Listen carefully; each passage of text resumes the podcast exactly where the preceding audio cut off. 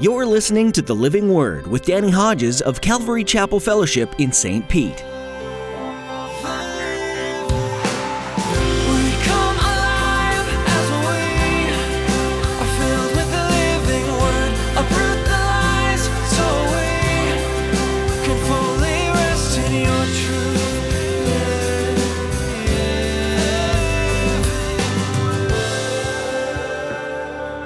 Why is this such a big deal with God?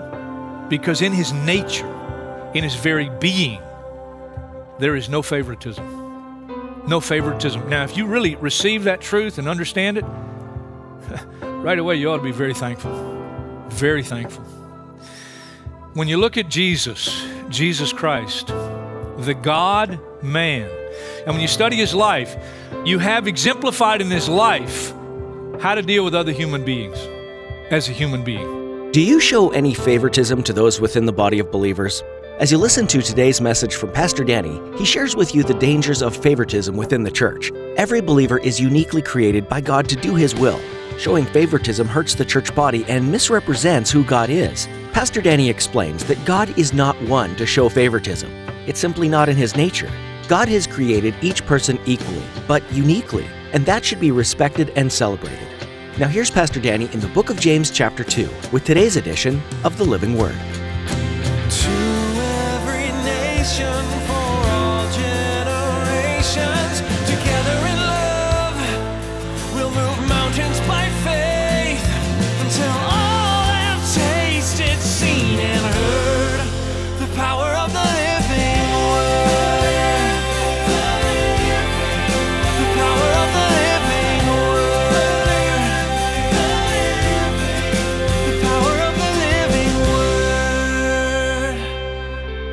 James chapter two, verse one, my brothers, as believers in our glorious Lord Jesus Christ, don't show favoritism. Favoritism is very simply uh, showing special favor, or a synonym would be partiality.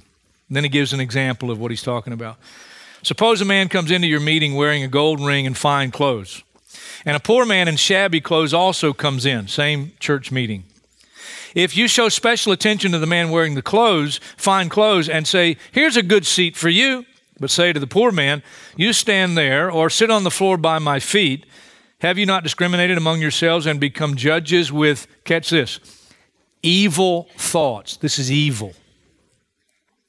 Listen, my dear brothers, has not God chosen those who are poor in the eyes of the world to be rich in faith and to inherit the kingdom He promised those who love Him?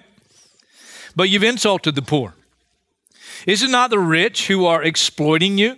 Are they not the ones who are dragging you into court? Are they not the ones who are slandering the noble name of Him to whom you belong, Jesus Christ? Now, he's making general statement there. He's not saying every rich person in the church is doing this. But if you study history, uh, you'll find very quickly that throughout history, the people of God, the people of God are primarily made up of poor common people. It doesn't mean that God doesn't offer salvation to the rich and influential. It's just that so many times they don't respond. And if you study history, you'll find not only are the majority of the people of God made up of just ordinary people, and sometimes uh, a lot of poor people, but the people that persecute the people of God are generally rich and influential people. That was happening in this day. It was the people in power. And so he's making general statements here. Verse eight, if you really keep the royal law found in Scripture, love your neighbor as yourself, you're doing right. And the word right really could be translated better because the Greek word means you're doing excellent. And the idea is you can't do any better. But if you show favoritism, you sin and are convicted by the law as lawbreakers. For whoever keeps the whole law and yet stumbles at just one point is guilty of breaking all of it.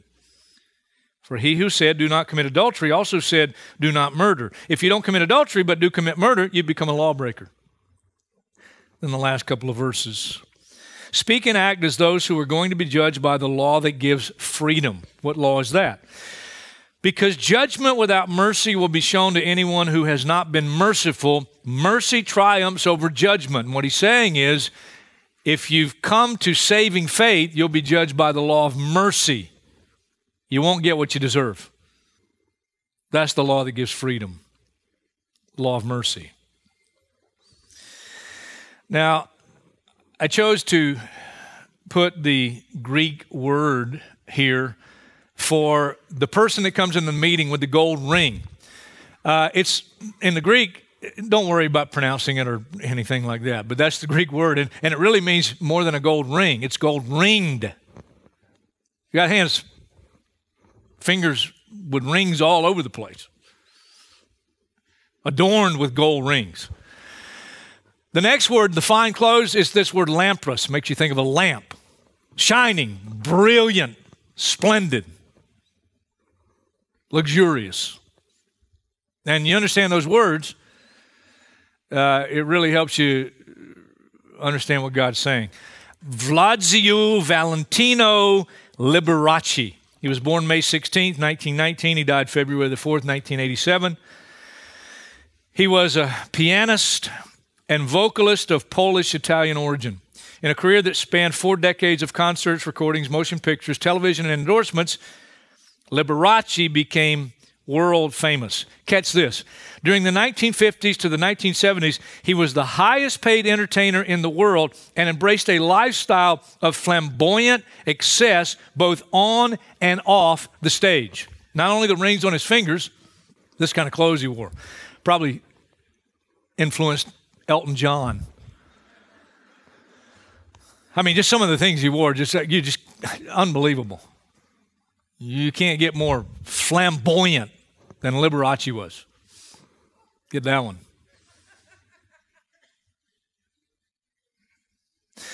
The second word for the second guy that comes into the meeting. The first one, the Liberace kind of guy comes in. Second one, it's this person, reduced to beggary, begging, asking alms, destitute of wealth, destitute of influence, position, or honor. You can't get a more stark contrast than what God's saying in James chapter two. Uh, the second guy that comes in might have looked something like this. Again, you can't get more of a contrast. Liberace versus the beggar here. And he's not just wearing shabby clothes. He's got an odor about him, I'm sure. God has a lot to say in the Bible about favoritism, partiality. Now, it's interesting. I want you to understand where I'm coming from here. If Liberace were alive and actually came into this meeting, first of all, I would gasp. Uh, we've never had anybody like that come into our meeting, but if he did come into this meeting, if he were alive and he came in, I might actually have a harder time welcoming Liberace than I would this guy. Now, I'm not saying I'm more spiritual. Please you don't, listen to what I'm saying. Uh, Liberace was accused on several occasions of being a homosexual. If you accused Liberace publicly when he was alive of being a homosexual, he'd sue you. And he had the means to win. But I might have trouble not just because of his ostentatiousness, if you know what I mean, but because of the rumors that he's a homosexual. Because that's just appalling to me. Now, I love homosexuals, but nevertheless, that's appalling to me. I just I just can't relate at all, at all. But here's the deal. Exodus twenty-three three, do not show favoritism to a poor man in his lawsuit. You see, there's nothing wrong with uh, saying to the guy that comes in, the gold ring guy, uh, with the fine clothes, there's nothing wrong with saying, here, here's a good seat for you. As long as you're willing to give the same courtesy to the poor man. But now let's reverse that. Sometimes, you know, especially if you love the Lord, you, you might be more partial to the poor beggar because of his condition.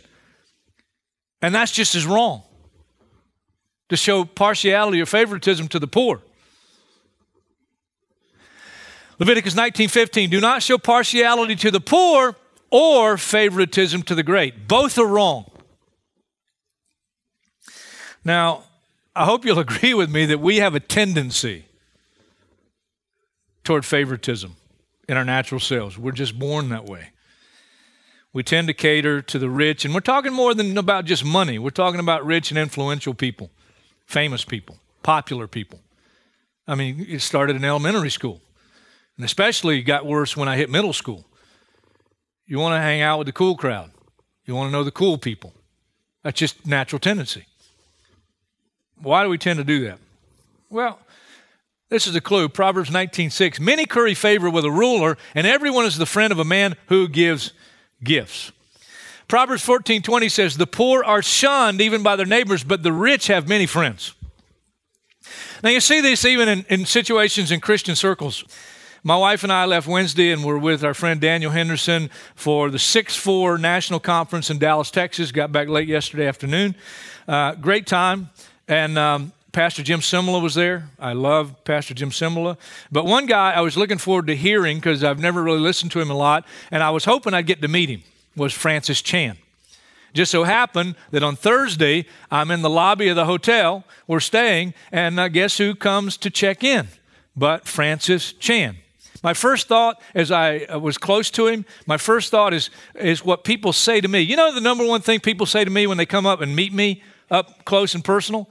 No kidding. You know what the first thing they say is? Here's, they'll look at me and they'll say, you look a lot taller on stage.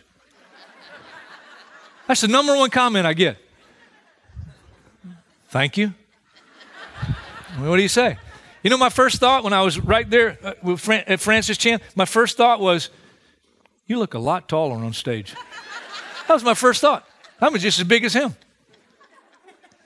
But here's what happens at conferences like that. Look, look, including me sometimes. I, I you wanna, you wanna meet Francis Chan. You want Francis Chan to know you. You want to hobnob with Jim Cymbala. Matter of fact, one of the guys we were hanging out with, a pastor from North Carolina that I had met before through the six four Fellowship, and we spent a lot of time, my wife and I, with he and his wife during the conference, and uh, we know each other well enough now. He said, yeah, you, you're hobnobbing with the bigwigs, aren't you? And so I punched him. No, I didn't punch him. But you know what I'm saying? The, the natural tendency, that's our natural tendency, to cater to the rich and the influential. Now, God was very careful in the Old Testament to talk about favoritism and partiality. As a matter of fact, when he selected leaders, uh, he wanted to make sure they understood all about this. Deuteronomy chapter one, I'm not going to read all these verses, but in Deuteronomy chapter one, Moses, when he realized what a large congregation God had given him, here's what he said, verse nine, at that time I said to you, you're too heavy a burden for me to carry alone. The Lord your God has increased your number so that today you're as many as the stars in the sky. Now that's a big church. May the Lord, the God of our fathers, increase you a thousand times and bless you. But how can I bear your problems and your burdens all by myself? So verse thirteen, choose some wise, understanding, and respected men from each of your tribes, and I'll set them over you. So verse fifteen, I took the leading men of your tribes, wise and respected men, and appointed them to have authority over, get this, over thousands, hundreds, fifties, and tens. In other words, all the way down to the life group leader, all the way down to the small group leader. And here's the charge to these leaders. I charged your judges at that time, your leaders, hear the disputes between your brothers and judge fairly, whether the case is between brother Israelites or between one of them and an alien, someone from another country, another culture. Do not show partiality in judging. Hear both small and great alike. Do not be afraid of any man. In other words, don't let them influence you toward partiality and favoritism, all the way down to the small group leader. Deuteronomy chapter sixteen and verse eighteen. Appoint judges and officials for each of your tribes in every town the Lord your God is giving you, and they shall judge the people fairly. Don't pervert justice or show partiality. Don't accept a bribe, for a bribe blinds the eyes of the wise and twists the words of the righteous. Malachi chapter two, verse nine, God actually judged uh, Israel for failing in this area. And he tells them, I'm judging you because you've shown partiality in matters of the law. You've shown favoritism. Now, God had just as much to say about it in the New Testament. But before we look at some of those, listen, let's just look at a couple of them. Ephesians chapter six and verse nine. And masters, treat your slaves in the same way. Don't threaten them, since you know that he who is both their master and yours is in heaven, and there's no favoritism with him. Colossians chapter three, uh, verse twenty-three. Whether, whatever you do, work at it with all your heart as working for the Lord, not for men, since you know that you'll receive an inheritance from the Lord as a reward. It's the Lord Christ you're serving. Anyone who does wrong will be repaid for his wrong, and there is no favoritism. First Timothy chapter five, verse twenty-one, as Paul concludes this chapter on dealing with things in the church, and one of the last things he mentions is, is if an elder sins, they are to be rebuked publicly. In other words, you don't show partiality just because they're an elder. Those who sin are to be rebuked publicly. And then verse twenty-one, he says, I charge you in the sight of God and Christ Jesus and the elect angels to keep these instructions without partiality and do nothing out of favoritism. Now, why is this such a big deal with God? And why is it so evil? Romans chapter two, verse six. Listen. God will give to each person according to what he has done. To those who by persistence in doing good seek glory, honor, and immortality, he'll give eternal life. But for those who are self-seeking and reject the truth and follow evil, there'll be wrath and anger. There'll be trouble and distress for every human being who does evil. First for the Jew, then for the Gentile. But glory, honor, and peace for everyone who does good, first for the Jew, then for the Gentile. For God does not show favoritism. One more verse. Let me just read this one for us. Deuteronomy chapter ten, verse seventeen. When Moses wants to extol our God as a great God, here's what he says in verse seventeen. For the Lord your God is God of gods and Lord of lords, the great God, mighty and awesome, who shows no partiality and accepts no bribes. Why is this such a big deal with God? Because in his nature, in his very being, there is no favoritism. No favoritism. Now, if you really receive that truth and understand it, right away you ought to be very thankful. Very thankful. When you look at Jesus, Jesus Christ, the God-man, and when you study his life, you have exemplified in his life how to deal with other human beings as a human being. Because there's no favoritism in his character. No favoritism in his nature. Even the enemies of Jesus, uh, when he came to earth, knew this. You can write down Matthew chapter twenty-two. Let me read it for you. Matthew chapter twenty-two, beginning in verse sixteen. Verse fifteen, then the Pharisees went on, laid plans to trap Jesus in his words. They sent their disciples to him along with the Herodians. Teacher, they said, we know you are a man of integrity and that you teach the way of God in accordance with the truth. You aren't swayed by men because you pay no attention to who they are. There's no favoritism. There's no partiality. You know that if you study the life of Jesus and his disciples, there are people that his disciples would shun, that he would rebuke his disciples and he would accept. One of the first disciples he called, remember Matthew, Levi, sitting at his tax collector's booth. You want to know a person that was shunned in that culture, in that society? It would be Matthew, a Jewish tax collector. He's taxing for the Romans. He's a collector for the Romans. He's a, he betrayed his own people. And Jesus comes by and says, come follow me. Matthew was so moved. So moved. You know what he did? He threw a party for Jesus at his house, invited all his friends. And all his friends, you know who they are? They're people that none of the religious people would hang out with. And Jesus and his disciples get criticized for being in Matthew's house with all of his pals. He treats Zacchaeus, I, I will forever now, For until I get to heaven, and, and I think when I get to heaven, of course I'll know the truth, but I, but I think Zacchaeus looks like Danny DeVito. I really do. He's a short guy. He's up a tree. Jesus trees him, and he says, Matthew, uh, Zacchaeus, I got to go to your house today. Zacchaeus couldn't believe it. He's another guy that if you're religious, you know, in that culture, you're not going to hang out with the chief tax collector like Zacchaeus, but Jesus goes to his house, and because of Jesus' openness towards Zacchaeus, he gets saved. He gets saved. He says, Jesus, today, right now, today, if I've cheated anybody, and he cheated a lot of people, I, I'll pay back four times what I stole from them. And right here and now, I give half of my possessions to the poor. And Jesus says, salvation has come to this house. Lepers. Lep- I've been to India twice. It's it's a tough place to minister. Exciting, but it's tough.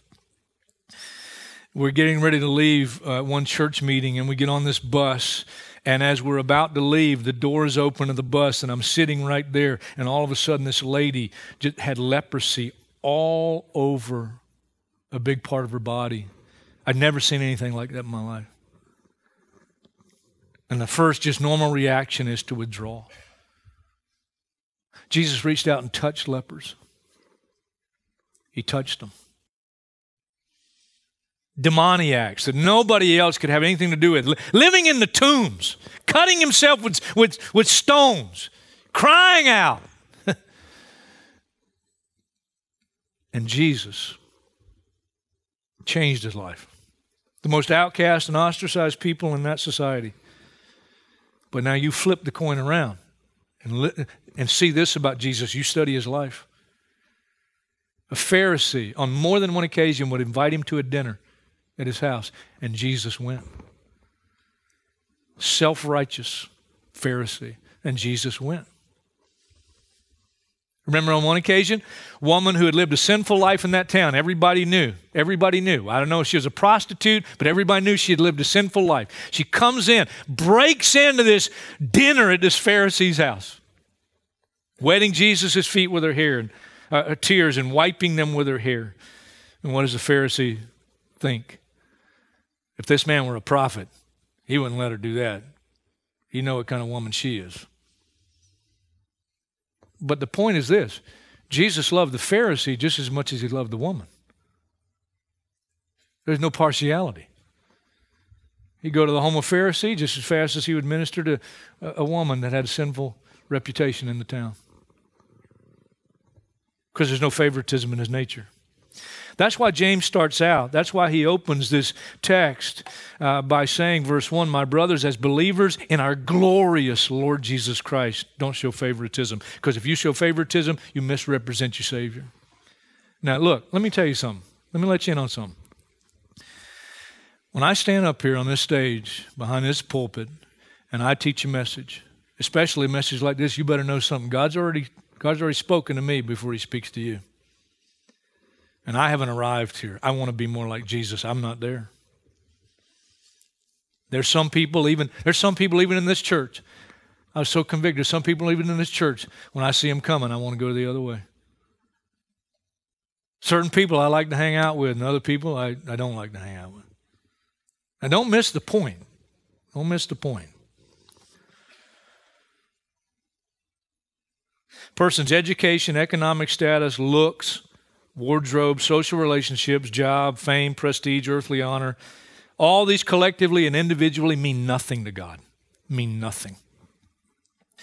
On the way back from Dallas yesterday, we're getting ready to get on the plane, and I had been studying and preparing for the message. I needed a break. You know, sometimes you just got to get away from that, and I bought a U S A Today, and uh, right on the front page, what caught my eye, first article I read, is a picture of a guy, and I didn't, I don't have it on the PowerPoint or anything, but here's how it opens up. Six years have passed since a roadside bomb set Ronnie Tony Porta on fire in Iraq when he was twenty. And he's still trying to find his way home. Let me just read you sections of the article. And there was no accident that I'm reading this article and studying James chapter two.